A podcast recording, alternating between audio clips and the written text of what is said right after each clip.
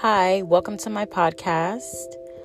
Um, I'm pretty much just going to be open and um, share my story, my real life story about my narcissistic relationship of three years that I got out of about a year and a half ago.